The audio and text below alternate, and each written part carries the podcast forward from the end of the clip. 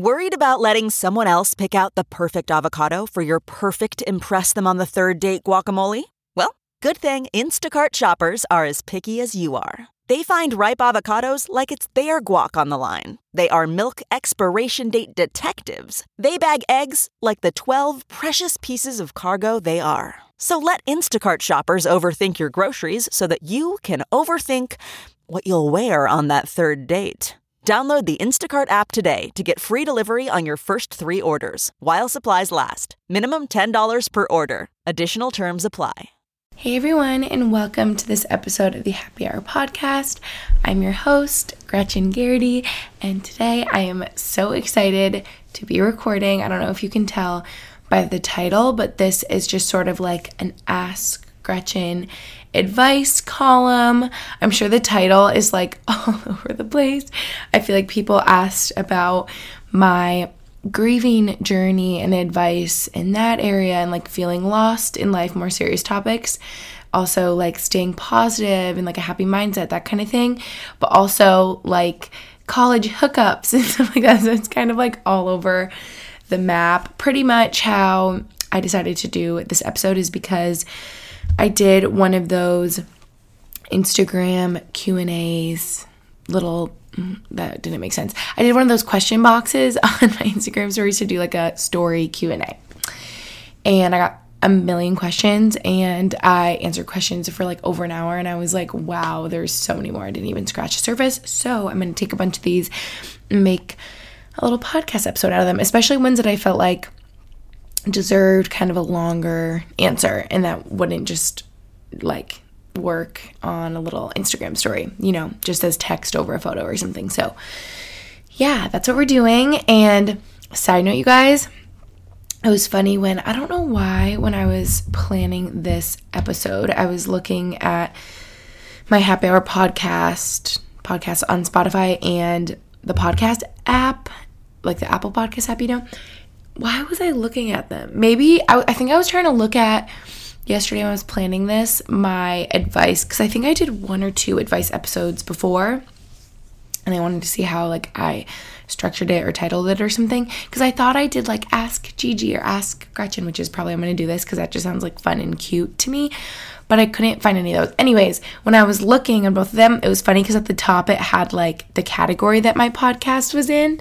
And the first thing I saw on Spotify, it said like personal stories.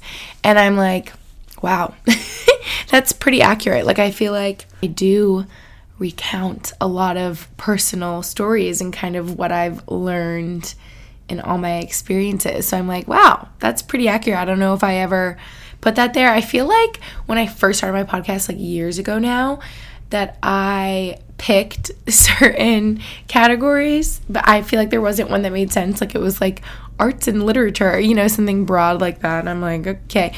And then uh, what's funny is the Apple Podcast app had my podcast under the arts category.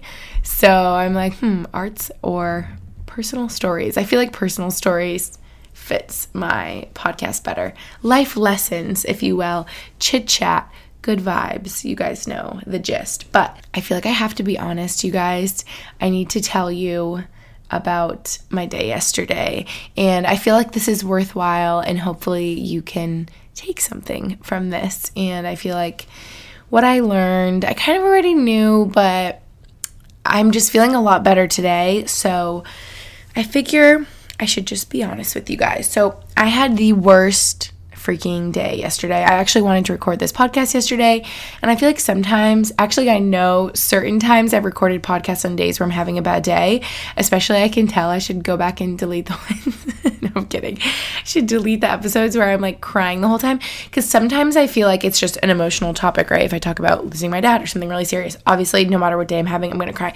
But I feel like sometimes I'll just be like extra emotional going into recording, and then I'm like, why am I crying this whole episode? But sometimes I feel as though I'm having an off day, I'm feeling weird, I'm sad or tired or overwhelmed or something, and I get excited to record, and I'm like, you know what, Gretchen, get over your own business right now and just record this podcast because you know it's going to make you happy and put you in a good mood. Because whenever I record, it does put me in a good mood. Like it makes me happy and excited and I feel like I'm connecting with you guys and I feel like purposeful and all those things. So I love recording. But some days I'm in like such a bad mindset that I'm like this is to come off on my podcast and I'm to sound sad or I'm to cry the whole time and that's just like not what I'm going for, not the vibe. And sometimes I'm just like really real and honest and feeling like I can get through it. And other days, like yesterday, I was just like, I cannot record. Like I'm in such a bad headspace and I feel like it's for a number of reasons. so, first of all, I feel like I just woke up on the wrong side of the bed. I'm wondering if any of you can relate to these type of days. I feel like yes, like a day where you feel like well, not only that everything and anything can go wrong, but also like any little thing will just like push you over the edge. I'm like, Max, seriously, don't even look at me the wrong way or like joke with me right now because I will cry. Like, I just felt like I was on the verge of tears all day long. Um, so yeah, I feel like I woke up on the wrong side of the bed. Like I woke up upset. I think I had a lot of nightmares, so immediately I wake up, I'm like, no, bad. I just everything's bad. I'm like sad, I'm scared, you know? And it was so rainy all day yesterday. Not just like, oh, it was rainy here and there. Like, I couldn't find a break in the rain to walk Brody. So I'm walking Brody in like the pouring freaking rain, and it just made me miserable. Um, yeah, so they like didn't stop raining and didn't stop being cold and cloudy and windy and rainy and horrible all day yesterday. So immediately too, like I wake up and I don't really want to get up and I'm kind of sad and already feeling weird for whatever reason, probably from my nightmares. And then it's so dark in my room, it's like a cave because it's so dark outside and it's just raining and I'm just like, what's the point of waking up today? you know, like I was just already mad. And I hate waking up that way. Then I proceed to make it worse because see, I always like you guys must be like this too, where you can convince yourself of things. Like, if I'm just like today, like doing really good, normal headspace, I can tell myself things that I know will, like, I can be really honest with myself and say, I know this will start my day off on the right foot or start my day off in a not so positive way.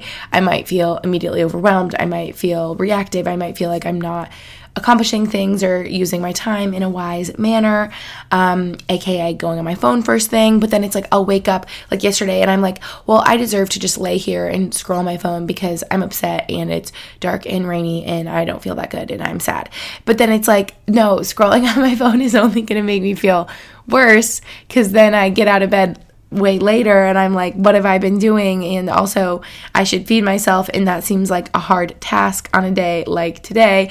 And so then it just sets up my day not that well. And if you can wake up and scroll on your phone and you feel fine, that's like great. Like, seriously, by all means, do it. But just for me personally, it just puts me not in a good like mindset to start my day and it's taken me 25 years to realize that because it's what I've done my entire life is wake up go on my phone and so it's been such a hard habit to break to the point that, like today, I actually did sleep with my phone on my nightstand, and it's so much willpower in the morning. I was so, see, this is why my day is good.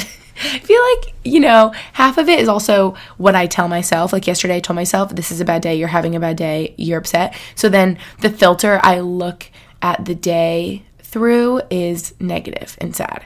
And then today I wake up and I'm like, no? You know what? No. Today I looked at the weather. It's to be sunny and I'm to have a good day and I'm to get up like bright and early and I'm not to go on my phone. I'm to walk Brody and today's to be good. So then that's what I did because I told myself that. So it's like your mindset is very important. But yeah, it still takes a lot of willpower. Like my phone was sitting right there and I'm like, you know what? No, don't even check it. Put on your little walking clothes, brush your teeth, and go outside with Brody I just feel so much better if I get outside first thing, get some sunshine on my face, get moving. It wakes me up. It's like literally, I just have noticed such a difference. Like if I am trying to be so in tune with myself, listening to like how I feel my body and all these things. It's like I know how I can have a really good morning to set up my day for success, but yet some days I don't do it. So yeah, I'm sure some of you are like that. And it's so confusing my brain when I think about it later in the day. I'm like, why why did I do that? It's cuz like bad habits are hard to break. I just like feel bad for myself and want to let myself wallow in my sadness yesterday. I don't know. But yeah, one of my phone first thing, I'm just like scrolling, doing whatever, and then it makes me immediately think like, wow, all these people on my Instagram are doing more than me and they are up and at 'em and they already finished their morning workout and they're all ready for the day and they're happy and they're doing good and I'm comparing myself so then I feel like ugh ick and then I already feel like I'm overwhelmed there's so much I could be doing that I'm not doing so it's just like and your phone just makes you reactive to things that are happening on your phone. Like I saw this thing on Instagram the other day. It was like turn off your notifications. You will be shocked at how much more you accomplish during the day. And I'm like, whoa. But I mean, I just know that's true from like the days that I accomplish the most and I feel really good. I'm like, yeah, it's because I was barely on my phone. Shocker. Like the phone is just the issue. So yeah, one on my phone first thing feeling bad, rainy, dark. Brody's just like cuddling with me in bed. I'm like, Brody, I wish you'd start barking at me and make me like walk you. But he's probably like, it's rainy out there. I don't want to go out there anyway. I also think a part of it is I'm actually certain. Uh, yeah, I would say I'm certain that a part of it when I have bad days, I would say I have a really bad day, maybe like once a month, where I feel really down and really upset and I think I also need to hone in on like when I'm having these bad days. Am I just telling myself this? I don't know. But I think a part of it is like I'm actually just feeling really down that day.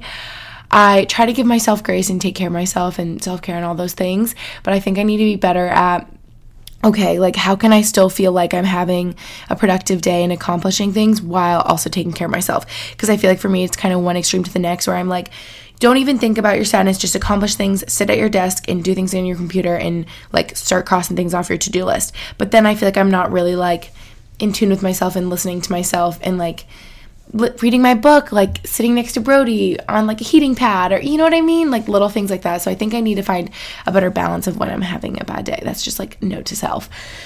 But what i'm trying to say is what i'm all of that is to say what i'm certain like plays a part in having a bad day for me is hormonal changes, I guess you could say. Um, I started realizing maybe like a year or two ago that I would have like one day a month that because it would it would be such a stark contrast to the rest of my days like you guys know i'm a pretty optimistic happy positive person i just love that i feel like i was born that way i choose to live my life that way but there would be like one or two days a month where I'm like, I'm on the verge of tears all day. Everything is wrong. Why am I so overwhelmed? Why am I so upset? And I started noticing, like, I would like literally keep track and I'm like, oh my gosh. Based on my cycle, it was always like, we're just being, I guess this isn't even TMI. You guys are my best, you're my besties. We're besties here. And we're like mostly girls anyway. But I realized it was usually like a day or two, maybe two days, three days whatever, a couple days before my cycle would start each month. I would have this like really sad day. And maybe this was like hormonal changes. I don't know. That's just like one way that I think, one way I think about it. Yeah, one thing that I think is at play, you know? And I also think yesterday as well when I'm having these off days, I it's cuz I'm feeling disconnected with like myself and who this is sounding deep, who I know that I am and like my intentions and how I want to live my life every day and how I want to show up as a sister, a daughter, a you guys, girlfriend, dog mom, all those things, friend, niece, cousin. You know what I'm saying? And so when I'm feeling I'm sorry, I'm just laughing cuz I was literally about to say wife. Who do I think I am? I'm not a wife. I'm gonna play. I did I even start saying like what? I'm gonna play Max this uh, part of this episode later. He's gonna be like, "You are crazy," but um, I think I'm spending too much time. All my friends here are married, and so I think I'm spending too much time around them. And when we're at the rink, everyone's like, "Oh, the wives, the wives," and I feel like I'm just looped into there. I'm like groups in there, even though I'm like the only girlfriend. Anywho, um, okay, what I'm trying to say is I feel like disconnected when I feel like I'm not being my most like authentic self and acting in the ways that I value. this is like so deep. I just mean like if I'm feeling really down and groggy and maybe I'm like snippy with Max or reactive or texting Lucy like I'm sorry, I can't talk right now, things like that. It's like eh, like that's another reason that makes me that's another thing that makes me feel worse because I'm already feeling bad and then I'm like not being a good sister or good girlfriend. you know? And then I start to feel overwhelmed because I'm like letting myself feel bad and distracting myself, scrolling my phone, which only makes me feel worse. And then I'm not accomplishing tasks that I need to accomplish that day. So then I'm feeling overwhelmed. And it's like everything's a cycle. So, yes, I literally had the worst day. Everything made me cry. I found an issue with everything. I should have just been like, Max, please go golf all day. Just stay out of my way. I need to read and put myself to bed early. I just, uh, but you know what helps is being like, today is today. It is what it is. If this is my bad day, that's okay. I'm just letting it be that way. And it is crazy too, like how I'm so affected by the weather. And I've always said that. And Max literally said last night, he's like, if there's one thing I know about you, it's that you were so affected by the weather. And I'm like, God, I know. And it's good that I'm aware of that, but I wish I could just be a little bit more in control of that. I'm like, come on, it's not all the time. Like sometimes I'll be like, okay, it's gonna rain all day tomorrow. It's okay. I'm gonna get up and I'm gonna go to a workout class and I'm gonna like have a good start to my day. It's gonna set me up for success. I can't really spend time outside, but it is crazy. Like I will say, it like I mean, it's just fact at this point, right? I mean, maybe some of you feel unaffected and I'm jealous. But like I'm looking outside right now and it's sunny and nice out today and it's like making me smile just knowing I can be outside. And I just know there's something to I mean I'm not a scientist, but I'm sure you can like read studies and I, I've listened to podcasts, that's why I know. Like my day is drastically different or at least my morning like my mood my energy all the things. If i start my day laying in bed for the first hour scrolling versus if i get outside with brody and there's sunshine in my face and i'm walking around with like literally the uv rays on my face some wind and breeze and looking at nature and feeling like connected with my environment and myself like it is like literally life changing like i know that sounds dramatic but it is. And then like the being outside and then not going on your phone this is turning into a lecture but the being outside with the not paired with the not going on your phone is like literally life changing and i need to just have the discipline to do it every single day because that's what i did today. Today is a lot better and i didn't go on my phone for the first like two hours while i woke up i try to push it as long as i can like if i have a morning where i get outside with brody and i haven't got my phone i'm like immediately yes that's a win. Today is going to be great. And when I get back, I'm like, well, now I can shower and not go on my phone. Now I'll eat breakfast. I'll feed Brody. I'll tidy. Like I did all those things without going on my phone and going, I was in English, going on my phone. And then I just feel so much better interrupting super quick to tell you guys about G Shock watches. I know that we all know the iconic G Shock brand, but what you may not know is that all of their watches are designed to be stylish and fashionable, but also tough enough to withstand whatever life throws at you. They truly are where fashion meets function. And the GMAS 2100 SK series are among the latest additions to the G Shock women's lineup. They're transparent and metallic timepieces in four colorways. I personally love the clear the most since it looks so sleek and goes with everything. They have a compact octagonal design paired with the light, breezy feel of the translucent material. They mesh function and fashion for the perfect everyday accessory, and they retail for just $120 each, which I feel is so reasonable for their insanely high quality. So you can shop G Shock timepieces at gshock.com. That's G S H O C K.com. And now let's get back into the episode and it's sunny out and it's nice. I'm just finding all the reasons to be happy today because today I just didn't feel like myself. And it feels like, ugh, when I'm like, I am a happy person. I'm all set over here. Like, I'm good. And so, why am I feeling bad? You know, it's just like, ugh. But that's okay. It's okay to have bad days. It's okay to just have a self care day, cut yourself some slack, be honest with yourself, journal, call your friends and family, lean on them, your support network, cuddle with your dog. You know, I'm going to get into that a little more into this episode. But, yeah, we're doing good. Oh, also, I wanted to mention too, like on days where I'm feeling so off, like yesterday, and so down, and like everything seems difficult. Like, I know this is the thing with, and I know I'm not depressed, so I'm not saying that at all. Like, I do not deal with depression. I do have family members that deal with depression. So I know from hearing from them, like, sometimes it just feels like an enormous task to get out of bed, to brush your teeth, to brush your hair, to shower, all those things. Like, it just seems so hard because you literally have an imbalance in your brain, and these tasks that should be simple are just very hard. So, anyway, all I'm trying to say is when I'm feeling really down, when I'm having a day where maybe I feel depressed, although I don't deal with depression, it's crazy how, like, getting out out of bed did feel that much harder. Brushing my hair, I literally couldn't do my makeup, like showering, all those things feel harder. And for me, I feel like where I really see it uh, come to play is feeding myself. Like that sounds ridiculous and so basic but I like eat random little things and like junk throughout the day. And then I'm like so mad at myself that I'm not like feeding myself properly.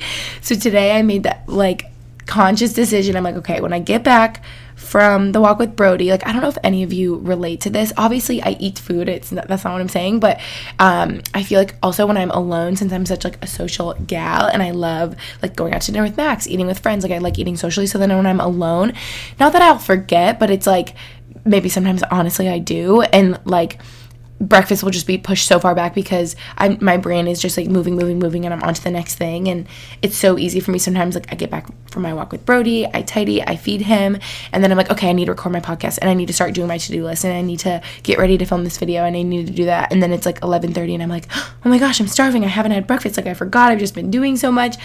So yeah. also, I'm trying to say when you are consciously having a good day or if you're having a bad day, just making note like, okay, it's lunchtime. Like maybe I'm really anxious and I'm really not feeling good. And so sometimes you also don't have your appetite on a bad day. But it's like, it's even more important in those situations to make sure you're taking care of yourself, nourishing yourself with food. So I was like, Gretchen, like literally at the end of my walk, I'm like, don't forget when you get home, make yourself breakfast. Like I know that sounds crazy, but something little like that. I made my eggs, I had some fruit, I had my toast, I had a nice breakfast, and I was like, good job, Gretchen. Like, proud of you. Like, you're taking care of yourself. I know it sounds so simple, and you're probably like, huh, if none of you ever felt this way and you're like, that does not happen to me. But if you relate, you know exactly what I'm talking about. And so it just feels good if you are making the priority to take care of yourself. Also, I think yesterday I was missing my dad. I when I literally yesterday was the day I did my Instagram like Q&A and I was like talking about grieving and my dad and stuff. So then I'm like thinking about him on top of that.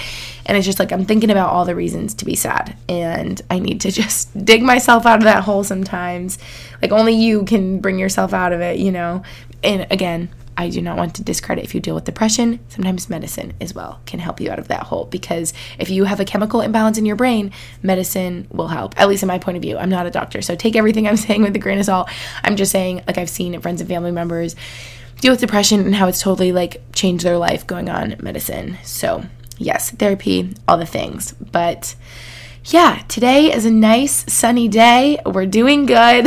I just had a little lecture in the beginning here, but I hope that helps some of you. I hope you can take some tips because it's actually crazy how I believe it was probably a year or two ago now, and I know it was Ed Mylett because I remember this podcast I was listening to. I will never forget it because he said something very dramatic like if you listen to one thing in this episode, he was like, if you do not go on your phone for the first hour you wake up and the last hour you go to bed, that will be the most like uh, influential, not influential, what's the word? That will be the best thing you do in your life. That will be like the most, the thing that you'll see the most dramatic changes. What is the word I'm looking for? That'll be the most like, I don't know. You guys know what I'm saying. That'll that'll really change your life, like not going on your phone in the morning and at night because he was saying how the reason people will like struggle and like for me i feel someone that feels like easily like out of control of my day and he's like not going on your phone in the beginning and the end of the day doesn't make you in control of your day doesn't make you be able to control everything that will happen but it increases. He's like by controlling the first hour and the last hour of your day you increase the probability that you will feel in control the rest of the day. And for me someone who's a control freak i'm like ooh that sounds great kidding. Um, I try to be better with being controlling. Max and I literally talked about this yesterday. I was like, I need, I struggle with like letting go and letting other people make plans, things like that, because I'm like, I think just the way I am in my whole life, like I'm such a decisive person. I've always been like, I have an idea in my head of what's right. And maybe that's like what's right for us to like literally it sounds so dumb but i'm like okay yeah like i know where we need to go to dinner tonight or like what we need to make for dinner or where we should go or where we should do this or go on vacation. Like i have an idea in my head what's right but then so it's hard for me like relationships friendships with max whatever. I'm like oh there there's another person involved. We have to like take into account what like their opinion too you know? Like i can be open-minded. Like i'm not I don't always have to be right. Other people can be right too. Sometimes I can be wrong, you know? Okay, I digress. What was I saying? Oh, I'm a control freak and not going on your phone, blah, blah, blah. But seriously, the not going on your phone in the morning and night. Also, at night, I just noticed such a difference. Last night, I was bad because I was having my bad day and I just let myself. Max is like fully asleep and I'm just watching YouTube videos, like scrolling my phone, and then it's too late and then I'm not sleeping enough, and then the cycle continues, and then I'm tired, and then I wake up. You know what I mean? But I was on my phone, and then it literally took me an hour to fall asleep. I'm like, God, why is it so hard for me to fall asleep? I'm like, oh, I know. It's because I was on my phone. The blue light, like, it literally makes it so hard for your eyes to go to sleep because you're telling your brain that you that it's daylight, that you're awake when you're on your phone, and it's like night and day. If I read before I go to bed, or I just like chit chat with Max in our dark room, and your brain is like, okay, it's dark, it's time to go to bed. You know what I mean? So Anyway, please try that if you haven't, not going on your phone first thing. And like literally, my favorite thing is my ideal situation. What I try to do is plug my phone in in the kitchen and then I can't have it next to me. And I still will feel the urges and my bad habits to reach over. And I literally will like reach over my nightstand and try to grab my phone and check something. Or I like my brain is always going. I feel like I can't turn it off. So I'll be laying there. It'll be 11:30 and I'll be like, I can't remember to, I can't forget to do this tomorrow. I have to remember to do this. And then I'll like write it down on my phone and then I'm on my phone and then it's like I'm up for an hour on TikTok. You know what I mean? So, basically what I'm saying is phones are evil. Don't go on your phone. okay. I'm chatting so much. We need to get into this episode. Clearly, I'm feeling chatty. I'm feeling good. I'm feeling happy or I wouldn't be so chatty. You know? So, we always know in the beginning of each episode, or I guess this episode, halfway through, I talk about something I'm happy about, happy quote, you get the gist. So, what I'm happy about this week is something very little and um, just in the current moment. And I've said it a hundred times already that it's really nice weather today and it's really sunny and nice out. And it's funny because I always would like not make fun of my mom growing up, but I would just be like, Mom, why are you so dramatic that it's like rainy and bad outside? Like, who cares? Just like read a book or watch a movie or do something inside, like whatever. But now I get it. I think also it's changed having a dog where I'm like, I love spending time with him outside. I know he loves it outside. Like I feel like Brody and I literally spend quality time outside. Obviously dogs need to go outside and are just obsessed with outside and nature and I feel like Brody has made me more like that. And so if it rains from the second I wake up to the second I go to sleep like yesterday, I'm just like this is like throwing a wrench in my day, you know? Sorry, I talked about my bad day this whole episode.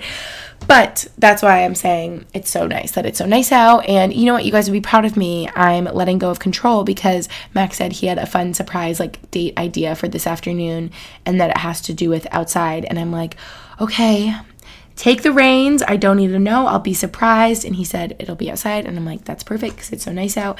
And I'm really curious what it's going to be because he said, I said, um, I owe Brody, I just took him on like little walks yesterday because it was so rainy all day. And I said, I'm going to take him on a nice long walk this morning. And I did. And he was like, okay, just don't get him too tired. Like, that's your only hint. So I'm like, huh, date outside. If Brody's involved, then he must be running around. Like, where are we going? So, and he said, we haven't done it before. So I'm like, is it the golf course? I just keep thinking it's because sometimes he'll bring me and Brody when he goes golfing. And like, that's always fun. But we've done that before. And then Brody would run around. But yeah, I guess we'll see. And then my quote or idea I know I've talked about that this in podcast episodes in the past, but I want to revisit it. I'm bringing it back because it just felt right in my heart. I feel like it popped right up into my brain. Maybe it's because it was my Aunt Chris's birthday a day or two ago. So I've been like thinking about her two days ago now. Um, so anyway, my mom's visiting right now. Anyway, so I was thinking my Aunt Chris and I was thinking about my bad day yesterday and my amazing, perfect, wonderful day today. You know what I need to do is when I wake up and I'm feeling like, oh gosh, I already feel like kind of sad. Maybe I had nightmares. Maybe it's bad weather, all the things. I need to literally throw my phone in the trash. I'm kidding, but like seriously hide it, put it on airplane mode, and then journal and just like do the gratitude things, a five minute journal, write all the things I'm grateful for, all the things I have to be happy about, and then literally speak into existence my good day. I'm gonna be like, even though it's raining, today's a great day. I'm gonna have the best day ever, you know? Um, anywho, Aunt Chris, that's what I was saying. So she said this quote to my cousin, her daughter a while back, like probably four years ago now. And it's really stuck with me when they told me it. And I actually, she might have even made up this quote because I tried Googling it to get like the exact one because this is just me paraphrasing and sort of elaborating on her idea, but I couldn't find it. So, what stuck with me is that she said to my cousin Mandy and to me as well that when you're feeling down, when you're feeling sad, defeated, going through something hard, it can feel very hard to take care of yourself. This is like kind of what I was saying earlier, like showering, getting ready, eating, painting your nails, whatever it is, right, etc. But she says that's what you should really focus on is simple tasks that keep you going and moving so that you're ready when the sun comes back out that you can shine as well. I butchered that. I already know because it sounds a lot more eloquent when she says it. But basically, I remember my cousin was going through a really hard breakup like four years ago, and she was just like, Mandy, focus on the little things each day. Like, feed yourself breakfast, paint your nails, wash your hair so that even though it's raining and cloudy and bad right now and the sun, sun comes back out, like you're gonna wanna be ready to shine, that kind of thing. So I try to keep that with me and try to remind myself that on hard days. Like yesterday, I'm like, Gretchen, make yourself lunch. You can do it. Brush your hair. You can do it, you know? Because um, you're just going to feel that much better when you are coming out on the other side of your hard time. If you have been trying to take care of yourself and keeping those habits, I feel like you'll just be really grateful for that. So, just a reminder of that. I love that idea. And now, finally, we are getting into your guys' questions. Some of them, uh, I told you, it's a mixed bag, they're all over the place.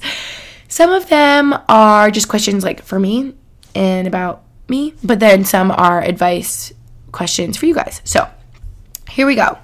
Let's do it. How are you feeling being back in Pennsylvania? Do you miss Boston? I feel like I've gotten, I mean, I know I've gotten this question a ton already since being back in Pennsylvania. I couldn't find if I talked about this in a recent podcast episode. I must have since I've been back, but I've been seeing it everywhere. Maybe also because I also feel like I'm having deja vu and I just spoke about it because I've been telling like friends and family that have asked me, they're like, oh, how is it back in Pennsylvania? And so I feel like a broken record. Like I feel like I've said the same thing, so I'll say it quickly. But basically, I don't miss Boston. No, I'm kidding. Obviously, I love it there so much, but I feel like the summer it felt like me and Boston had closure. I don't want any of you to be sad hearing this because I feel like I have so many of my followers in Boston and you guys like loved me being there and I meet exponentially more of you in Boston than when I'm here in Pennsylvania. Also Boston's a city, there's way more people in here in Pennsylvania. I'm in like a small town. You know what I mean? But it is so good to be back in Pennsylvania. I love being here in the fall. It just feels like cozy suburbs. It I always say this how where I live in Pennsylvania is very similar to where I grew up in upstate New York, Albany, New York. And so I just feel really cozy and nostalgic and homey and that whole thing. And I feel like I will always miss Boston in the sense of like all the activities and fun things to do. And obviously, Boston will always feel nostalgic to me in a way of like, I went to college there, I lived there the year after I went to college, lived there this past summer, and it's wonderful and I love it there. And it's literally in between my family, where my mom lives, and where Max's parents live. And so it's just like a really good spot. We have friends there, all the things. But I just feel like there was a number of things this summer that I picked up on that bothered me that didn't bother me in the past. So let's complain some more. I'm kidding. I just feel like I looked at Boston a lot different this summer being there with a dog. That was like the biggest difference because I never lived there with Brody before. Like we got Brody the month after I moved out of my Boston apartment in 2020. So being there with Brody is obviously just different because I was so used to life here in the suburbs with Brody, him running around in the backyard in the grass, like there's grass everywhere, parks, stuff like that. And obviously there's parks in Boston. I actually would like bring Brody every day because I'm like, this poor dog needs some grass. He does not know what to do in the city. And he was fine in the city. I feel like he got used to it. Just like little things bothered me that never bothered me before, like feeling like his paws were getting all dirty from the sidewalks. Like I know that's so little, but like if it's like an everyday thing when you're walking your dog multiple times a day every day, you know, it's just different. It's just like more of an inconvenience than anything. And like traffic was something that I didn't really care about before. It didn't bother me because I only ever drove there. Like I feel like I you know, like I didn't ever live in the suburbs in my adult life. And then being here and then going back to Boston, Max and I are like, damn, it's like so much harder to get everywhere. If it's rush hour and we're going out of the city, like forget about it. It's gonna take hours. So just little little inconveniences. Oh my gosh, paying freaking four hundred something dollars a month for parking. It's like ah, like all these little things I forgot about were kind of a headache. And then meanwhile here there's just like parking lots everywhere. You know what I mean? So just little things like that made me be like, okay, I think my time here is ending, and that's good and great. And I just love being outside of cities, like where I can still be close, where Max and I can still drive in for dinner, um, shopping, Soul Cycle, like all the things that I love. But yeah, so I feel like uh, you heard it here first, that, or maybe I already said on other platforms, that we will probably be either outside of Boston or on Cape Cod next summer because we always talk about how like our most favorite moments from the summer and our best memories were honestly on the Cape. And I'm like, okay, that's telling me something that if I'm really thinking within myself and I'm being honest with myself, like when I felt the happiest and like most like relaxed and just like summer vibes was on Cape Cod, then it's like, okay, then maybe we should live there in the summer, you know, since we will only be able to pick where we live in the summer because of hockey season wherever Max plays hockey. Anyway, moving on. This says, how to deal with anxious moments while out in public. Also, these aren't in any sort of order, so apologies. I guess I could have like organized them more in a certain order, but I told you they're all over the place anyway. So that's how it's going to be. How do you deal with anxious moments while out in public? Okay, first and foremost, I want to ask you guys if you have advice for me on this and tips because it's really hard and scary. And for me, feeling anxious, I know I have like a whole episode on this, feels like now I'm going to start feeling it because I'm talking about it, but it just feels like I think it can start from feeling really overwhelmed. And then for me, when I get really scared, is when I feel like I can't really catch my breath. And then I feel like it gets worse because then I'm like, oh my gosh, I'm really not feeling good. Like, I feel like I can't catch my breath. And I'm like, all the time. And I feel like a lot of times that happens at home when I'm just like stuck in my head, overwhelmed, all the things. And I mean, when I'm at home, uh, like I know the things that make me feel better. I get outside, I go on a walk with Brody, I take a hot shower, I read, I listen to a podcast, I move, I do something because sitting there, I'm going to spiral and not feel good, you know? But it's scary in public. And I feel like I felt this way before. And so, again, please tell me if you have tips. But for me, like, all I ever can do or think of to do is try to focus on my breathing. And so this definitely has like a term or a name, I don't know, but basically like I'll do it right now. You just breathe in for maybe eight seconds. I feel like a friend told me this once like breathe in for eight seconds, hold your breath for like five seconds, and then breathe out for another eight seconds. I'm probably saying the seconds wrong, but I'll just do that. And like last night when I'm trying to go to bed, if I'm trying to like calm myself down to like go to sleep or just like I'm feeling anxious, try to calm myself down, I'll be like, take a deep breath, hold it. Breathe out for a while, and I feel like that will kind of settle you, lower your heart rate, things like that. Again, what do I know? I'm not a doctor. I'm like, this will lower your heart rate by this much. I don't freaking know but I feel like that does help. So, yeah, I try to focus on my breathing. I try to like separate myself from a moment if I'm feeling really overwhelmed. If I can, if it's like really loud, and sometimes it's just like sensory overload, you know, and I'll feel like overwhelmed and maybe I can start feeling anxious from like that. So I'll try to go like literally if I if I'm okay, if I'm in my car, I will just like turn off the music and just sit there in silence. Maybe I'll like pull over, park my car, just sit there, try to breathe, or just like drive in silence. it's kind of funny how much I do that. I was talking about this with um, Rachel, I think, when I was just in Laguna. Oh, yeah, I'm back from Laguna, by the way. I went there twice recently. Everyone's like, Are you just posting pictures from when you were there before? I'm like, No, no, no, I'm back. But anyway, I went back like three weeks later. So, oh, what I'm trying to say is when I was there with Rachel, we were talking about how we both like, I feel like she's probably like me, where my mind's just going all day. I'm thinking about so many things. And so I'll get in the car and I'll drive for like 30 minutes somewhere. And I'm like, wow, I just sat in silence the entire time. Like, I am so weird. I just was thinking the whole time. But sometimes that's good. Like, I feel like my car is my safe space where I can just like think and be. And I feel like I'm in like a small, contained, controlled environment yeah, I guess now that I'm putting it into words, it's like here I'll look around and I'll be like, oh, I should clean this, I should do that. Like my mind is always buzzing. And so if I'm in my car, it's like I'm just here and I can just be present and I can just chill out for a second. So I'll feel better if I'm in my car. I guess that's like being out in public ish. But like if you're really out in public, like at home goods or something, like if I have my, if I'm like, oh my gosh, there's so much going on, I'm stressed or something happens, like especially if something happens like an encounter with someone and then you're like really like, stressed or anxious, if you have your AirPods, like putting in your AirPods and kind of like drown out everything that's going on. But again, like be safe. Like don't do that if you're like walking alone or I, I don't know. You know what I mean? Like be careful. Like obviously think about your safety first, but yeah, if you can like sit down for a moment and just breathe and also in public if you can like call someone like this happened. Oh yeah, I was in Boston walking Brody outside. It was so packed, so crowded. I was feeling really anxious and I called Lucy and I talked to her the whole way home and I was like, "Thank you for listening to me. Like I just needed to just talk to someone about like what's going on. Like I'm feeling really overwhelmed." And so if you can call someone, if you can focus on your breathing, if you can make it to your car and shut all the doors and sit in silent for a second, silence. If you have a journal in your car, even better um yeah those are my tips but i'm sure you guys have something better if i can just like take a sip of water try to like take a moment for myself maybe i was gonna say get a coffee coffee actually tends to make me anxious if you can get a tea if you can you know whatever just do something for yourself where you're like okay I'm taking control. I'm pulling it all back together. It's all to be okay. No worries, you know? So, yeah, that's kind of what I try to do. But I'm sure some of you have better advice than I do. So, please DM me, comment, all the things. Interrupting super quick to tell you guys about Upside. Gas is getting so expensive these days, not to mention our groceries as well, which is why I personally started using Upside. Upside is the best app for anyone who buys gas, groceries, or dines out. With every purchase I make, I'm actually earning cash back thanks to Upside. Their app is so easy to use. I find myself using it at Target, Whole Foods, when I get gas, many more places. It's not one of those things that are too good to be true, trust me. And I personally always use my cash back on Starbucks. Shocker. so to get started, download the free Upside app, use my promo code Happy Hour, and get $5 or more cash back on your first purchase of $10 or more.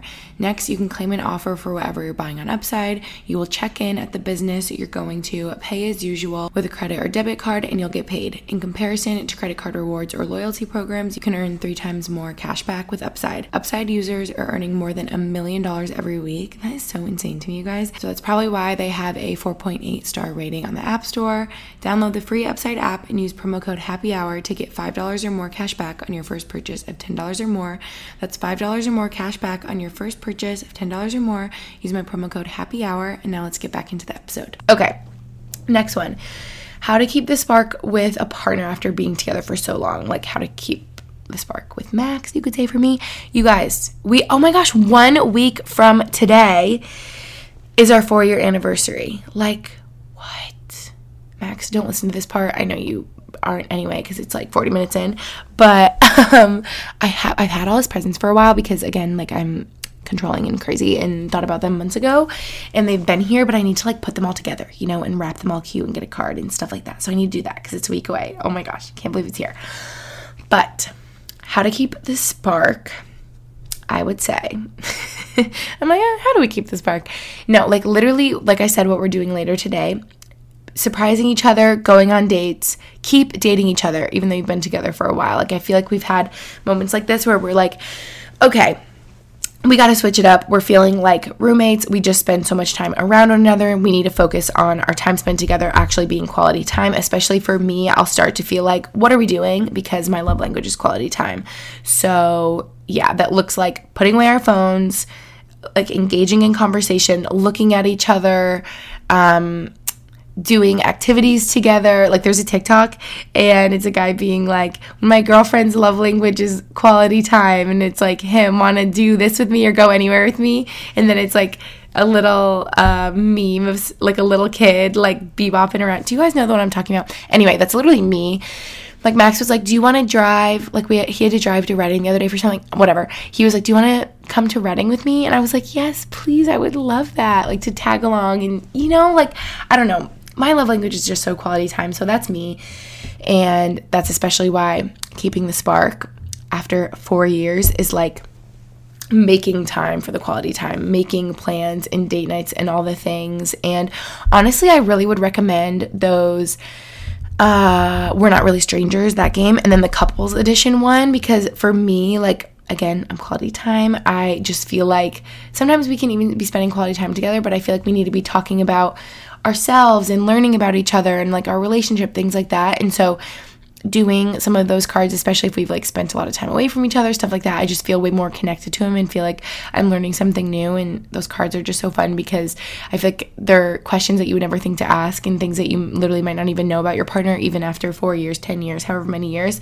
And so it's just like fun and like a fun way to connect with them. But yeah, I feel like my number one advice for keeping the spark and we've heard this from like all our married friends is you have to keep dating each other even when it's hard. I'm thinking about my friend that has three kids and that's literally what she said. She's like you need to keep having date nights and make time for each other because i'm sure especially with children and so much going on it can be so easy to just be like just stay at home and just be like oh, we're tired. The kids are to bed. Let's go to bed. But it's like you can put in the extra effort to if any of you have kids and you're listening you know get the babysitter, make the plans, get dressed up, like still trying for each other, getting dressed up and being cute and like surprising each other. Like that's just so fun. And I feel like what it's all about. And again, you can become so comfy, and that's great. Like, I love being, we love being comfy together and in our sweatpants and everything, but I try not to be complacent. Like, I still always want to look cute if we're going out to dinner. Like, you know, next Friday, I'm going to be trying to get dressed up as much as I can because it's our anniversary and it's such a big deal. And we love like celebrating things. I feel like that's fun to keep the spark as well. So,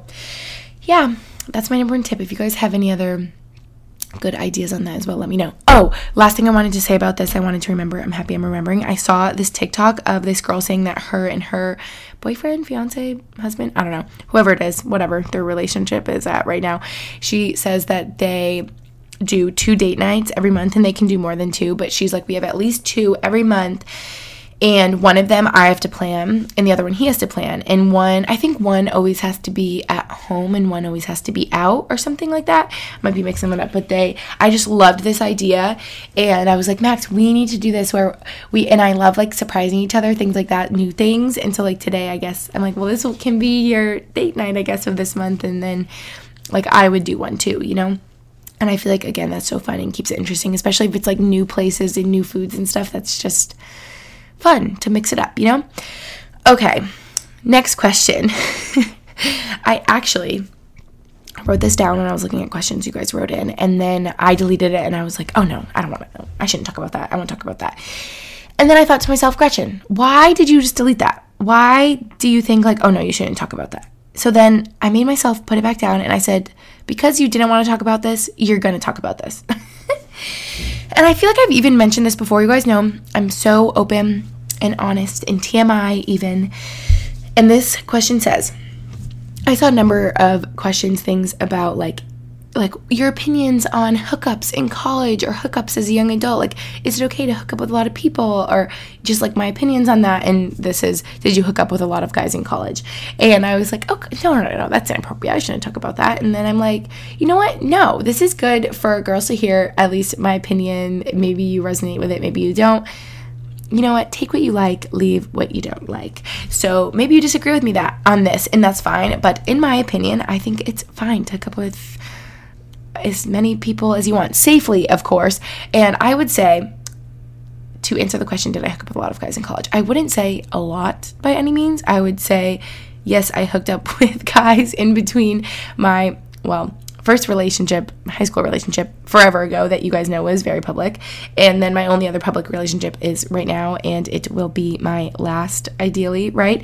So, in between there, yes, there were other guys. There were like little couple month flings and situationships and hookups and all those things, if you will. And for me, like, I don't regret any of it because I feel like I just felt like the autonomy to that is that even the right word? I think so. Just I felt like empowered to do whatever I wanted to do and it's like my own body and my own decision, you know? And Again, if you disagree and you want to wait till marriage and all those things, like I think that's great and I respect that decision. But for me in specific, like I just feel like I'm the type of person like I value learning different experiences with different people and I guess just learning from that is what I'm trying to say because I always felt like I couldn't be the person that just dated one person and was only ever with one person and then married that person because I feel like a part of me would think like what if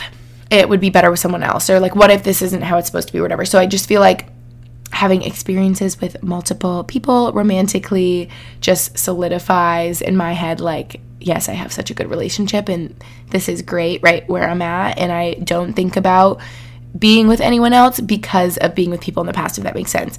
And i'm like so i'm like i so condone this like be with a bunch of different people have different experiences learn what you like what you don't like and i just feel like your standards will thank you for that, you know? But it's funny because I say all this, and Max has literally only ever had one girlfriend, me. And he hasn't had any other girlfriends before. So part of me is always like, Are you sure? Like, if you need to date anyone else other than me, like, tell me before we get married or something. And he's like, Can you stop? Like, obviously, not. That's not the case. But yeah, um, I definitely did um, hook up with other people in college. And obviously, I was single, like in between my two relationships, but I don't regret it. And I just feel like living your best single college life is something everyone should do and it's important and fun whether or not you're hooking up with people or not. Like I still think you can live your best single college life and not hook up with people and just, you know, be with your girlfriends and find out more about yourself and all those things. Like I just feel like it's so good to have a single moment in college just to learn about yourself and if it's not college like young adulthood whatever to just be on your own and really like find out who you are on your own without anyone else, you know? So, yes. Okay, next question. I'm getting chatty. How long did it take you to train Brody? So, I get questions about Brody's training all the time. I addressed it, talked about it a couple times on Instagram, but then, of course, I feel like maybe some people didn't see it, or new people would just ask, like, in videos or pictures, he's very well trained, and people are like, oh my gosh, like, how did you train him to be like that? And I will say, I have to give most of the credit to his trainer that I sent him to. so uh, I guess I'll just mention this quickly here that he went to a trainer, and the company is called Off Leash K9, and I actually think they have locations all over the US. So highly recommend just Google Off Leash K9. Literally, how I found them was I think I just Googled uh, dog trainers, off leash dog training. Yeah. I'm trying to think like did I know anyone's dog that went there? I don't think so. I think I just googled it and pretty much it, I was going away during hockey season anyway back in February. And so I needed someone to watch him and my sister, Max's sister, luckily usually always come and watch him, but I was like, you know what? Oh, and I was with my sister on vacation anyway. So I was like, you know what? I really wanted him to go to a trainer. My friends have had really good experiences with their dogs at um, like going away to a trainer for a week or two. So I'm going to try it out. And I know it's like controversial because people say, that then they only listen to the trainer and they don't listen to you. But I will say, in my experience, that that is not the case because Brody's obviously trained by someone else, a trainer that he lived with for two weeks, and then he still listens to me. So, yeah, I think it's just like you have to keep up with the training and make sure that they know that you know the commands and that you are going to hold them to like what they know and not just kind of let it slide after they're not with a trainer anymore. So, Yes. Uh, he did go to puppy classes when we were little. I brought him there and I tried to do some training on my own. But in my eyes, there are dog trainers that are way more knowledgeable on that whole area than I am because they learn all about dogs. She was just telling me, like, it's crazy how much I know. She's like, I literally know, like, how their brain works, you know? So I'm like, I might as well delegate this task to someone who can do a way better job than me.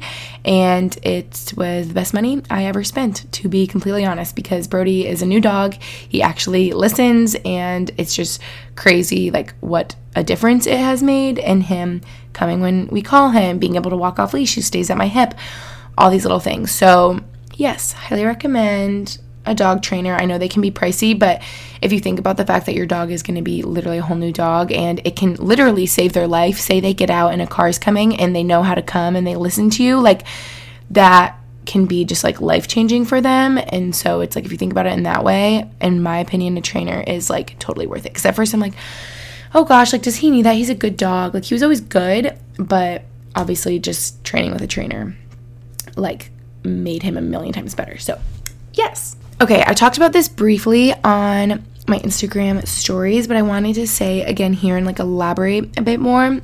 You guys know I've talked about this a million times. My number one question I get from people, my number one feedback is how I'm happy, I'm positive, I'm optimistic, all those things. Thus, the Happy Hour podcast. And people are always like, but how? Like, how do you stay happy? How do you stay positive? Especially, you guys probably look at me after losing literally the person I was closest to my whole life, my best friend, my dad being like, how are you, how can you keep on keeping on? How can you be happy? How can you be positive after that? So I've always said I feel very lucky. I feel like I was born optimistic. Like I literally feel like I was born that way because I've just always been that way. I've always seen the glass half full. I've always forced myself to, I guess not force myself. I just feel like I naturally lean towards being positive and feeling like everything's going to work out. And I also feel like my whole life looking at the world through, except for yesterday, my bad days, but like I look at the world through a filter of, uh, like everything is going to be okay. See, and then I don't want people to be like, you're delusional, like you're looking at everything through rose colored glasses. And like maybe I am, but for me to experience life in like a positive way and try to, I don't try to avoid bad things, but I just try to not focus on them, you know, is just a nicer way for me to go about life. And so, yeah, I just feel like being able to focus on the positive and always looking at things like this this will work out for me has also made it so that I look at life that way. So then people call me lucky and all these things, but it's like I feel like I've been kind of manifesting my whole life and I just truly believe like yesterday, if I'm having a bad day, I truly believe like okay, maybe today's a bad day, but tomorrow is going to be a great day. And I just know like if something if I'm going through something hard, I'm like I know I'll come out uh, on top on the other side of this. Like, I know I'm going to be okay. I know everything has a way of working itself out. I know X, Y, and Z. So I feel like that's always helped me because I'm kind of like attracting things that I want into my life. And so maybe I am lucky, but maybe I'm just good at manifesting. I don't know, however way you say it, but I feel like growing up, Lucy's always like, "You're so lucky. Everything always works out, whatever." And I'm like, "Yeah, because I just believe that they will, and then they do." I don't know. Maybe some of you are rolling your eyes, or maybe you feel this way as well. And Lucy's like, why was I like the pessimistic one? Why do I have the bad luck, whatever? And I'm like, I don't think you have bad luck. I think you're just like looking at events in that way, you know? So I think being happy and positive is maybe a little bit just how you are, a little bit of your nature. I think it can also be a choice at sometimes, but also it can be the discipline of like setting yourself up for success. All about what I was talking about earlier, just like really learning yourself and knowing like when you feel best, when you feel happy, when you feel fulfilled and focusing on that and like making yourself do that even when it's hard. Like that's is that's what's going to make you a happy, fulfilled, positive person. And also I just feel like little things I've learned over time like shaking off little small things that aren't that deep in the long run have really helped me. And finding silver linings like honestly sometimes i naturally will find a silver lining to sometimes in some things and sometimes i force myself. So okay shaking off small things it can be like like for example i feel like if something like not ideal happens or embarrassing happens like most people would just like let that ruin their day. And like i'm trying to think of like okay a good example well maybe this is a bad example but like just off the top of my top of my head, like when I lived in Boston, my car got towed a couple times. So if you get your car towed, it's not fun and it's not ideal and it like throws a wrench in your day and it throws everything off and you have to go get your car and it's probably expensive and all those things. And so, yes, I should acknowledge like I feel very privileged that I you know, can pay for that and can move on with my day because obviously if you're like, wow, this is so expensive, I can't afford this right now, that's like a whole other layer of stress and whatever. So I want to acknowledge that.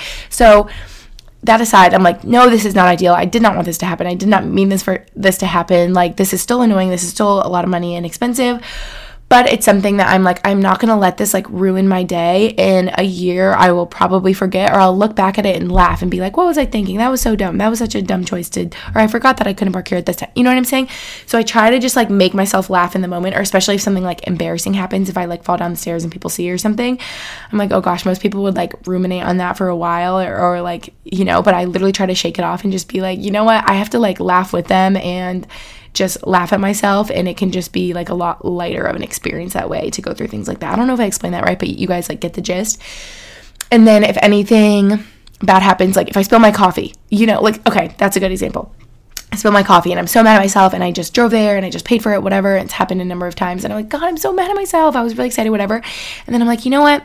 Maybe this was just not meant to be. Maybe this coffee was going to actually make me really anxious and it was not meant to be today and it's not on my journey and it that's okay. And the silver lining is that I am going to tell myself that I'm not going to feel anxious. And the silver lining is that I can make an orange juice at home or make another beverage. You know what I mean? Like I just try to look at it in that way and then obviously with like really really fucking hard like am I allowed to swear? like life things like my dad passing away really suddenly I had to force myself. I'm like, Gretchen, what are you grateful for? And then my brain's like, Are you kidding me? You're not grateful for anything right now. You are traumatized, and this is your worst nightmare coming true, and this is horrible. My brain's like, You're not grateful. And I'm like, Come on, Gretchen. it's like my two shoulders, like the angel and the devil. I'm like, Come on, think of something.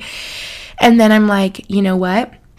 I do find things to be grateful for, like surrounding my dad one of which, one thing, the silver lining is that I'm like, I had the best dad. I know without a doubt he was the best dad in the whole world for the first 22 years of my life. That is a silver lining. That is something so to be thankful for. I'm like, some people never get to meet their dad, some people don't have a good relationship with their dad. I had the best dad, and it wasn't for my whole life, and it was definitely cut way too short, but I feel very lucky for that. Like, he made me the person that I am, and he lives on through me and my sister and my mom, and that is such a silver lining.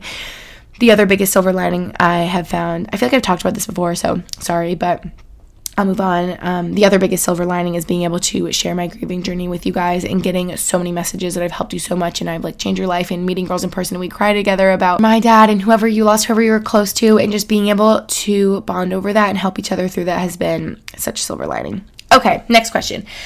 I'm 24 and I feel lost in life and I don't know where or what I'm doing. Advice, please. Okay.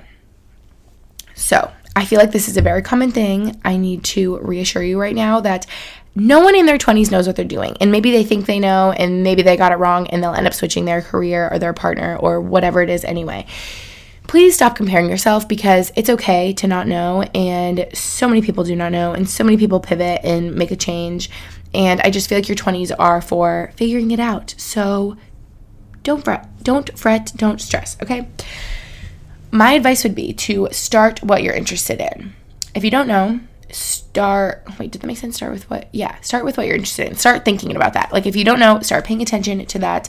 I feel like i've given my sister a lot of advice on this. She should like be on this episode for this question. Maybe i'll do one with her soon to talk about like making decisions in your 20s when you feel lost and like you don't know what to do and you're an indecisive person. I'm very curious whoever wrote this in what is your zodiac sign? Are you an indecisive person? Or I mean, just regardless, I feel like I'm a decisive person and I can feel lost too. So, regardless, just know that this is so normal, okay? So, my you guys should see my notes right now. It's like from interest to passion to job to network to friend. Okay, I need to just explain this. So, how I see this is first, literally, just sit yourself down, write it down, think about it in your head. What are you interested in? If you're like, oh, I don't know, what makes you happy? Okay, start paying attention every single day. What are you happy doing every day? Are you really happy when you're around animals? There's a clue. There's something to get started with.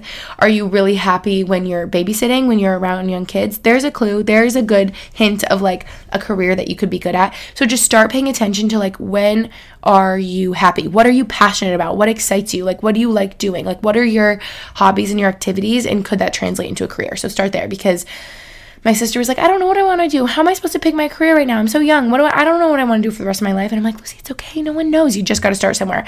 And so, especially if you're someone like Lucy, she's like, I don't know my interests. I don't know. I'm like, okay, well, please start thinking about that. And also, just start somewhere. Just start somewhere because you may not like it and that's okay. You learned from that, right? There's, okay, cross it off the list. It's not that. That's not what you want to do. Move on from there. It's so normal. You can switch jobs and yeah, just starting somewhere. But if you can find a job that incorporates an interest or a passion, that it like signifies it seems like a pretty good indicator that you could be happy in that job and that might be right for you. And it's okay. Lucy's like, but I feel like I need to have this career that makes all this money and I need to pay back my student loans. It's okay. I know. I know, relax. You'll get there. And even if you're starting job, I'm actually quite certain that your starting job after college, I mean, again, take all this with a grain of salt. You guys, Lucy like ask me interview tips, and I'm like, sister, I have never done an interview, not once in my life. So maybe don't ask me. maybe ask one of our friends. I, I've always worked for myself forever and always, knock on wood, hopefully that I can because I'm controlling. Okay, what I was saying is that I'm actually quite certain that your job right after you get out of college will not be your dream job, right? It's not going to be the salary that you want, it's going to be like a starting position, and that's normal. And in my eyes, maybe sometimes, especially depending on the career path you're going, maybe it's like, okay, you got to grind it out. First couple years, people say that too. In your 20s is your time to grind and work, work your way up. Because if you put in the time and the hours and the experience, then potentially you could get promoted. You could switch jobs to a job that you actually want, one that you uh, feel that you are like adequately qualified for. And you know what I'm saying? So, I just feel like you got to start somewhere, and if you don't know, that's okay. Most people really don't know. So, literally, just start somewhere. And I just want to, uh, everyone knows this, but I want to stress the importance of a network because Lucy's jobs that she's had, the first one was completely from her network. It was one of her friends' aunts. One of her friends, it was her aunt that was a recruiter that placed Lucy in her position. So it's like literally you never know. And I remember thinking about that, people like talking about this in business school too, where people would be like, oh, I don't have a network. Yes, you do. Like you think you don't. And oh, but my one friend, like her dad works for blah, blah, blah, and her uncle, and like she's set. I know. But please don't discount like your friends and acquaintances and neighbors and someone you've met here. And it's like all these people want to help you succeed and just reach out. You never know. The worst thing they could say is no, they're too busy, whatever it is. So that's literally what Lucy did and got put in contact with a recruiter that really liked her and helped her put her in her position. Yeah, and now she has her new position that she got in Boston. I'm actually trying to think if she got this through her network. Probably, like I feel like 99% of the time you end up finding a job because of your network. And yes, you could do like an interview where you don't know a single person there and get the job, but I just feel like it helps a lot. Like literally I'm thinking of my other two friends that changed jobs recently. It's because of their network. It's because of their friend's uncle or their this person that they used to go to school with, their sister. You know what I'm saying? So it's like you never know. Um yeah, so that is my advice. What do you like? Where do you like being? That's another good indicator. I'm like, Lucy, where do you want to be? I'm like, okay, you can't tell me what you want to do, what you're interested in, career, none of that. Do you know where you want to be? Like, where have you lived that you've been happiest? Where do you think you want to be? There's a good indicator. Maybe start there. Maybe you have no idea about your career. Maybe you know you just want to be in Boston. I'm like, Lucy, before she even accepted this job offer, I'm like, you could just move to Boston and bartend and try to just figure it out, you know? So obviously money is a limiting factor. So that's what Lucy's like, um, no, I actually need to accept a job because I can't move there and not have any money. So obviously take it with a grain of salt. Um, who do you like being around? If that could be a really good indicator too. If you're like, I am not willing away, willing to move away from my family. Okay, you want to stay in your hometown. You want to move to the city where your cousins are nearby. Things like that. Like that is a good place to start too. So, what do you like? Where do you like being? Who do you like? Etc. I would start there. That's my tip. And it's okay. You're going to figure it out. I promise. It just takes time and your 20s are for you and for figuring it out. So, no stress, okay? It's gonna be okay. Okay.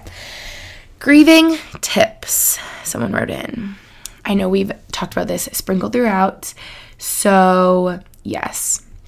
Similar to like taking care of yourself and self care, give yourself grace. You have gone through the unimaginable, like one of the hardest things ever. And obviously, your mind, body, soul, spirit is going to be taking a hit from that. And you're not going to feel 100%. You're not going to feel like yourself. And so, learning the things over time that make you feel better will be very advantageous.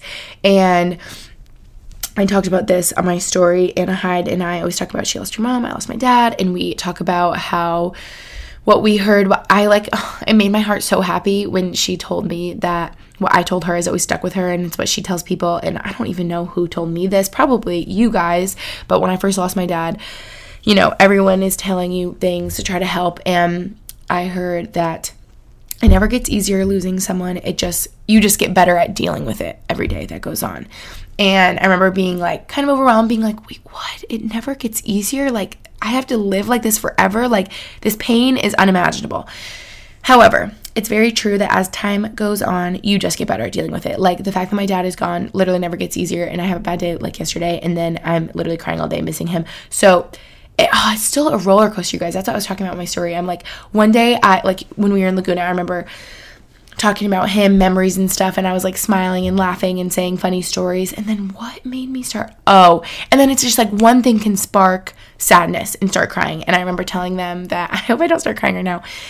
How I don't think I will, because I'm feeling good. You know, it's always like also like you have to know where you're at. Like, like I'm in a good mood. I'm feeling good, and so I feel like right now I could look back at pictures and I could reminisce, and maybe eh, I'd probably still cry, but maybe not that bad. But if I'm in like a bad mindset and I'm looking back at pictures and videos and stuff, I'm gonna sob and I'm gonna feel like hopeless. You know what I mean? So it's like kind of just you have to learn how you are. But oh yeah, I was saying when I just like we talked so much about my dad in Laguna, and then I started talking about this one thing, and I like burst out into tears. I'm like, gosh, I am sorry, you guys. Woo! I'm like, huh, still a roller coaster, but I was just saying how he had a little app on his phone that was like a countdown app, and he would count down the days until our graduation and our birthdays and just like families' birthdays and traditions and holidays and days since we got our dog. Like just like things like that. Like he was so sentimental and such a teddy bear. And what really made me cry is he had a note on his phone and the title of the note was Places the Girlies Have Been or like all the places girlies have been. And he had a list of cities, all the places that Lucy and I have been. Like, are you kidding me? How freaking precious. He probably would just look at that and feel so proud or to be able to tell friends and family like listen to all the places they've been or like you know maybe if he forgot like the most recent place i mean like oh gretchen was just in puerto vallarta. I don't know you know what i mean? So anyway that was really sweet. I digress. So yes over time, you are going to know yourself better. And what I learned early on is that I am someone that feels I'm such an emotional, expressive person. I feel better when I cry and when I let it out. If I'm alone, if I'm with other people, I need to just let all the tears literally physically out of my eyeballs. And I'm always going to feel better if I get some movement in. So I'd force myself to go on a walk. I remember right when he passed away in my apartment building in Boston, we had this like teeny tiny gym in the basement. I'd go in that gym. Normally it'd be empty, so I'd be lucky. And I would sit on the bike and I would cry on the bike and I would just move my legs. And like I probably looked like a psycho, but it helped me. And I knew that it was helping me, so it didn't matter. And I was just like, you know what? This is making me feel better. I'm gonna do it. Things like that.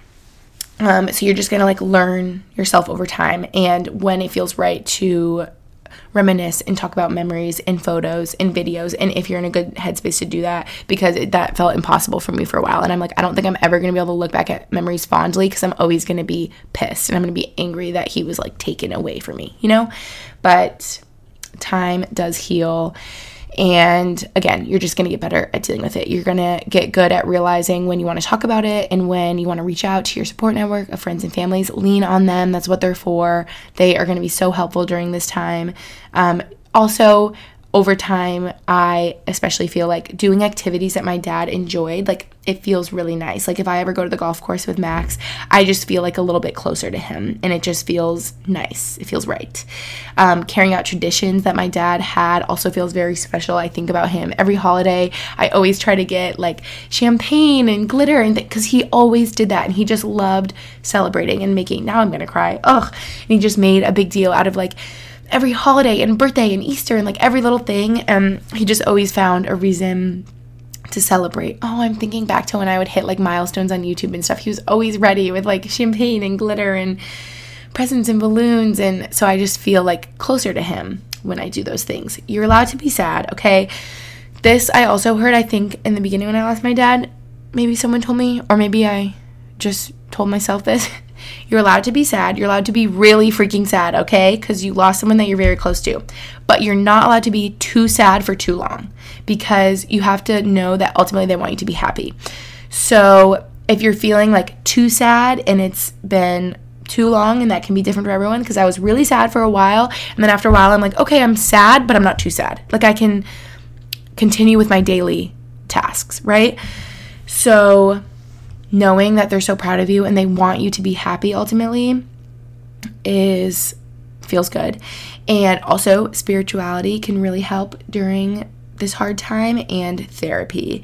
Ultimately, therapy helps everything and everything, anything and everything. Therapy is just the best obviously for you mentally and it's different for everyone because I remember I went to one group therapy session. It was like a life after loss and I thought that I it could be good. And for me personally, it was way too soon. It was a couple months after losing my dad, and I sobbed this entire group in the corner. And at one point, they probably were all uncomfortable because I couldn't even speak a word. I just sobbed the whole time. I think Max came and he's just sat next to me, like, it's okay, honey. like, eh, everyone's talking about someone they lost. And I remember at one point they were uncomfortable, like, hey, miss, um, do you want to share anything? I'm like, no, no, I don't want to be here. Like, this is so wrong. I'm like, none of you even knew him. Like, none of you would even understand. Like, no, like, I just, the group thing was not it for me. Maybe now, since it's been a while, like, I could be better. Um, but yeah, that was too much, too soon, not for me. And personally, I do better with like the one on one therapy. So again, it's just a journey grieving is really a journey. It's a roller coaster, it's up and down, and you're just going to find over time what works for you. And it may be different than what you thought, and it, it's going to be different than your siblings or your parents or your friends because my mom really liked the group sessions and she doesn't like the one-on-one. So it just really depends and you're just going to have to be honest with yourself and I'm sending you all a hug if you've lost someone because it's horrible and it's just like unimaginable. You literally look back and you're like, how am I living life without this person? Like this just like isn't right. Um, but you find your way and I'm giving you all a virtual hug right now. Okay. Moving on to this question that's lighthearted. I specifically put this one after this because I knew I would be like, oh, damn, after that. This says, I was like, let's just swing this around really quick. Full 180, 360, I don't know. Um, this question says, when you get the white chocolate cold brew at Starbucks, how do you order it? so uh, I actually decided to put this in here because I'm like, actually, it was kind of tricky because Rachel would always be like, you need to try the, or it's not white chocolate, it's white mocha, which I guess is like white chocolate. She's like, you have to try the white mocha at Starbucks. I'm literally so excited to get it this afternoon. I'm going to get it as like my afternoon little sweet coffee treat. I cannot wait. But okay, so the first time I ordered it, I'm like, what the heck? My Starbucks must not have white mocha. Like, I don't know where it is because it's not a syrup, it's a sauce. So if you look around, I just poked around on there. I'm like, oh, there it is. Under sauce. Like there's like a pumpkin sauce, a white mocha sauce, maybe a couple others. But the syrup is like normally what the flavors are, you know, and there's like a ton of those. Um, but it's actually a sauce. And I actually kind of want to Google it and read about it because I have a theory that the sauce is like a lot sweeter because I can do literally one pump of the white mocha and it tastes like so sweet, just like one pump in a cold brew. And I feel like normally I need like a couple like uh, pumps of the syrup so maybe the sauce is like more sugar or something but and i kind of think it's like a legit uh, sauce, like a caramel chocolate sauce. Like I think it's like that because I always see like white in the bottom and I have to like really mix it up. But anyway, it's delicious. I personally order it. Well, now I'm on to the extra ice because of Rachel. She gets it with extra ice. And the extra ice is just really good. And we were saying how sometimes Starbucks doesn't give you enough ice and then it's like all melted and then your coffee doesn't have ice and it's not good. And I'm like, wow, I need to start doing that because I love like at home when I make iced coffee, I fill up the cup with ice all the way to the top so that my straw can't even like get in there, you know? Like the more ice the better. It just tastes like crisper and better to me, you know? So yeah, so I will just do a cold brew with extra ice and I will get a pump or two of the white mocha. Rachel gets, I think she might actually just get iced coffee with two pumps of the white mocha and extra ice. And I don't think she gets milk. Oh, yeah, I guess I don't get milk in there because normally I do like oat milk, but I feel like with the sauce, like I don't even need it because it's just sweet. So, yes, that's how I order that. Okay, last two questions. Wow, sorry, this is a long one. I thought this is going to be like a quicker one, but this says best way to combat feeling unaccomplished when you're trying your best. So, like yesterday, I felt like this. When I feel overwhelmed, when I feel like I can't do anything, I can't even start anywhere because there's so much to do.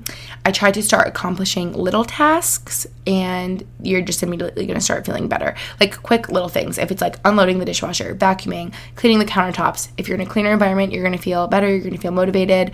Um, you're once you start doing something, you're going to like keep being motivated to accomplish tasks and keep doing things. So that really helps. Like the best advice I heard from my friend Tori De Simone was she said that her therapist was like, when you're feeling really down and like you can't do anything, stand up, grab your vacuum, and just vacuum. She's like, literally just vacuum one room, vacuum a rug. You're gonna feel better. I promise. That was like a life hack for me a while ago. Like if I would just be like, ah, where do I start? This place is a mess. I have so much to do. I'd vacuum and I would be like, wow, things are a lot better. I'm doing okay. Everything's okay. So, yes, vacuum and start accomplishing little tasks. And I mean, you kind of said it yourself. Just know that you're trying your best and that matters. And feel confident in that because whenever I felt like insecure or not good, it's because like I know I can be doing more. So that really helped me too whenever I heard that. Like, if you know that you're trying your best, feel confident in that and you're doing your best. And you should feel like a sense of accomplishment, feel confident in that. And if you're feeling like iffy, it's because you know that you can do more and that you're capable of more and that you should motivate yourself to do more. You know what I mean? Or else you wouldn't feel unaccomplished and bad. So don't put too much pressure on yourself though. Just start somewhere, start accomplishing little tasks, do the things off your to do list that are really quick because then you can just get them done with quick. And yeah, I think that should help. That's what I try to do. But I struggle with this a lot because I get overwhelmed very easily and I'll look at the 20 things on my to do list and then do nothing because I feel like paralyzed in like the chaos. You know what I'm saying? So, yeah. Now I'm reading this question. If you mean like unaccomplished when you're trying your best in like the grand scheme of things in life, oh, that's like a big question. That's something totally different. I th- I, in my mind, you just meant like on a day to day, like accomplishing to dos. But yeah, I don't know. If you mean like unaccomplished in life, well, you're not unaccomplished in life. Clearly, you've gone through so many things. If however old you are, you've lived that many years and you're trying your best and it's all going to be okay. Things always have a way of working themselves out, okay? Trust me, because I truly believe that and it's just the way it is. Things always work out. Even if it's not the way you planned, they work out.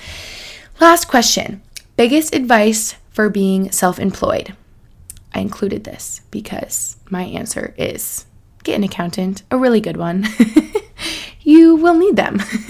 Unless you majored in accounting and you're really good with tax law, um, yeah, you're gonna need help with that because being self employed and not having an employer, putting you on a W 2, taking out your tax, all those things, it's a pain in the neck to figure out by yourself.